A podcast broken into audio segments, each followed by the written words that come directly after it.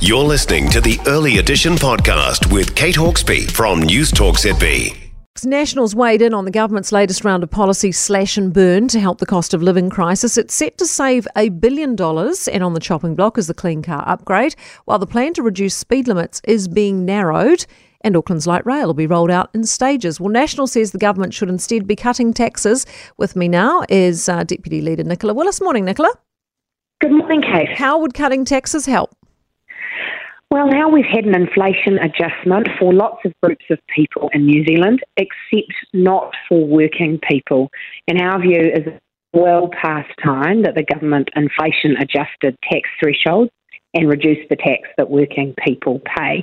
Uh, they've sworn black and blue for the past few months that, oh no, we can't afford that. Well, actually, turns out there's a lot of fat in the system. They've found a lot of money down the back of the couch.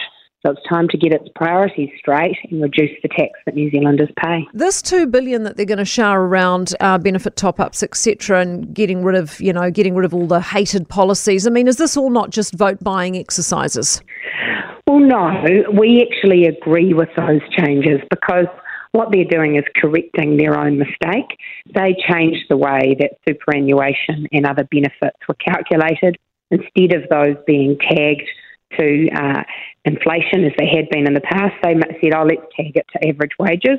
Of course, the problem is over these past few years under Labor, average wages aren't keeping up with prices, aren't keeping up with inflation. So they're correcting that mistake, and we are very pleased to see superannuitants getting uh, the payments that they deserve. But actually, what we really need as a country is a plan to get inflation under control, and we still haven't seen that from the government. Because this is inflationary, though, isn't it? Well, it is if we keep wasting money across the economy. So what we need to see is reductions in wasteful spending elsewhere so that we can prioritise money to the places where it counts. And at the same time, we need to see the government stop adding costs and regulations to businesses that are being passed on, get serious about fixing worker shortages, uh, and get sensible uh, about discipline and its own spending. In terms of their policy bonfire, no mention of Three Waters. Would you have expected that? I would have expected that. That is uh, a policy that is wrong for our regions, wrong for our cities, uh, and extremely costly too. I would have expected to see them get rid of the so called fair pay agreements that are worrying uh, uh, businesses up and down the country. I would have expected them to get rid of the ute tax, the app tax. Uh, the changes to credit rules, which have made it hard for people to borrow. I would have seen that, expected them to fix the Reserve Bank mandate, get it back focused on inflation, to get rid of the Māori Health Authority, uh, to let landlords deduct their interest. There was a lot more I would have hoped to see. There's a lot more room for change in the system that would allow New Zealanders to have tax reduction and would allow the government to fight inflation. Re last night's poll, uh, how nervous are you to see your Chris go down against the other Chris who's gone up? Oh, look, not at all. As we always say, polls go up and down. The one that matters is the one on election day. These past couple of months have been relatively quiet in a political sense because New Zealanders have been rightly focused on the response to Cyclone Gabrielle.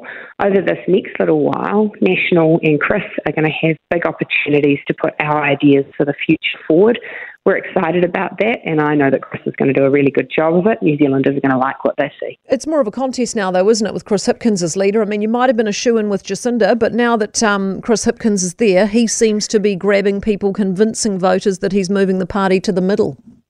We've always expected that we would have to fight for every vote in this election, that we'd have to work hard to earn the support of New Zealanders and change the government.